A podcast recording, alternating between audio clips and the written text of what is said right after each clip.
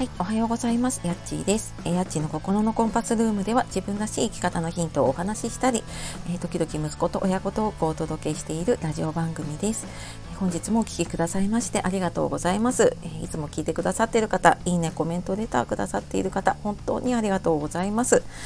え皆様いかがお過ごしでしょうか？えもう今年も残りあと3日ですか？びっくりしちゃいますねカレンダー見るとね。で今日あたり多分仕事納めの方もね多いんじゃないかと思います。本当に1年間お疲れ様でした。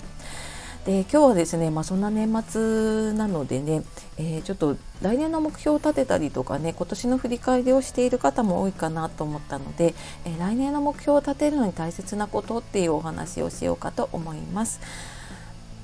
えーあなたは来年の目標はもう立てられましたか？それともまあこれからゆっくり考えようかなと思ってるところでしょうかね。えー私がですね今日今日多分配信されてるかなメルマガの方でこの目標を立てるのにどういうふうにやってるかとか目標を使っ立てるのに使っているシートというかねを、えーちょっとつけたりとかしたんですけれども来年のね目標よくまあ、前の年の年末に立てたりとかその年の初めに立てたりとかするんですけれども目標って達成できてますか、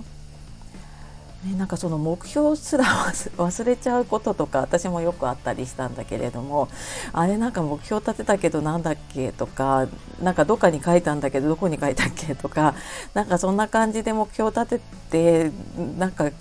結局何だったんだろうって思うことが多かったなと思って。でなんか目標を立てるのにね大切なこと、まあ、私が大切にしてることというかねはなんか自分が本当にこうワクワクするような目標を立てるっていうのを大切にしたらいいかなって思っています。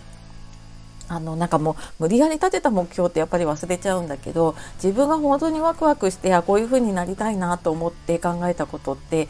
まあ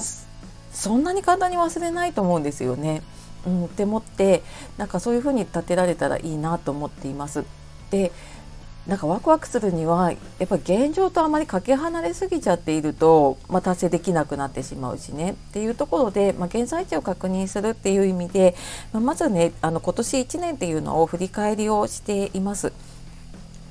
であの結構手帳を見たりとかそのスマホのスケジュールとか見たりとかするともう1月とか2月とかその頃のことって意外と忘れてることがあったりとかなんか小さい出来事って忘れたりとかねしてるなと思ってで、まあ、出来事とあとなんかこれがあった時に自分がどう思ったかなっていう気持ちとか感情っていうのも一緒に振り返りをしています。で割となんかその気持ちの方が覚えていたりとかね感情って残ったりするので、うん、そういうことが多いなって思っているのでそういうふうに振り返りをしてみて、まあ、去年1年こんな1年だったなっていう、まあ、去年のねテーマまあ、なんとなくこう自分の中でまとまってからじゃああの来年どういう年にしたいかなっていうのをそれをもとに考えてみます。でなんかそれもいきなりじゃあ来年どういうふうになったらいいかなって考えても出てこなかったりするので1年後の自分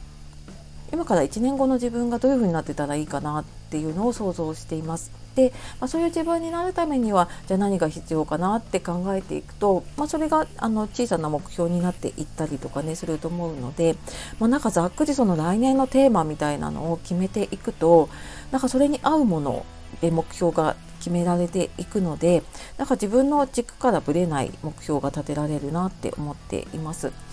のでうーんなんか今年ね振り返ってみて、うん、今年こんなだったなって、まあ、多分ねあの皆さんコロナがあったりとかしてまあいいこと悪いこといろいろあったと思うんだけれども、まあ、そういうの振り返ってじゃあ来年どういう年にしたいのかなってどんな気持ちで1年後迎えたいかなっていうのをねそのなんか思考で考えちゃうとやっぱりなんかこう現実と離れた目標を立てたりとかしちゃうので気持ちとかね感情とか味わいながらやってみるとうん、またなんかちょっと違った目標がね立てられたりするかなと思っています。はい、のでまたねこれからやろうかなとかっていう方ぜひちょっとやってみてください。はい、というわけで、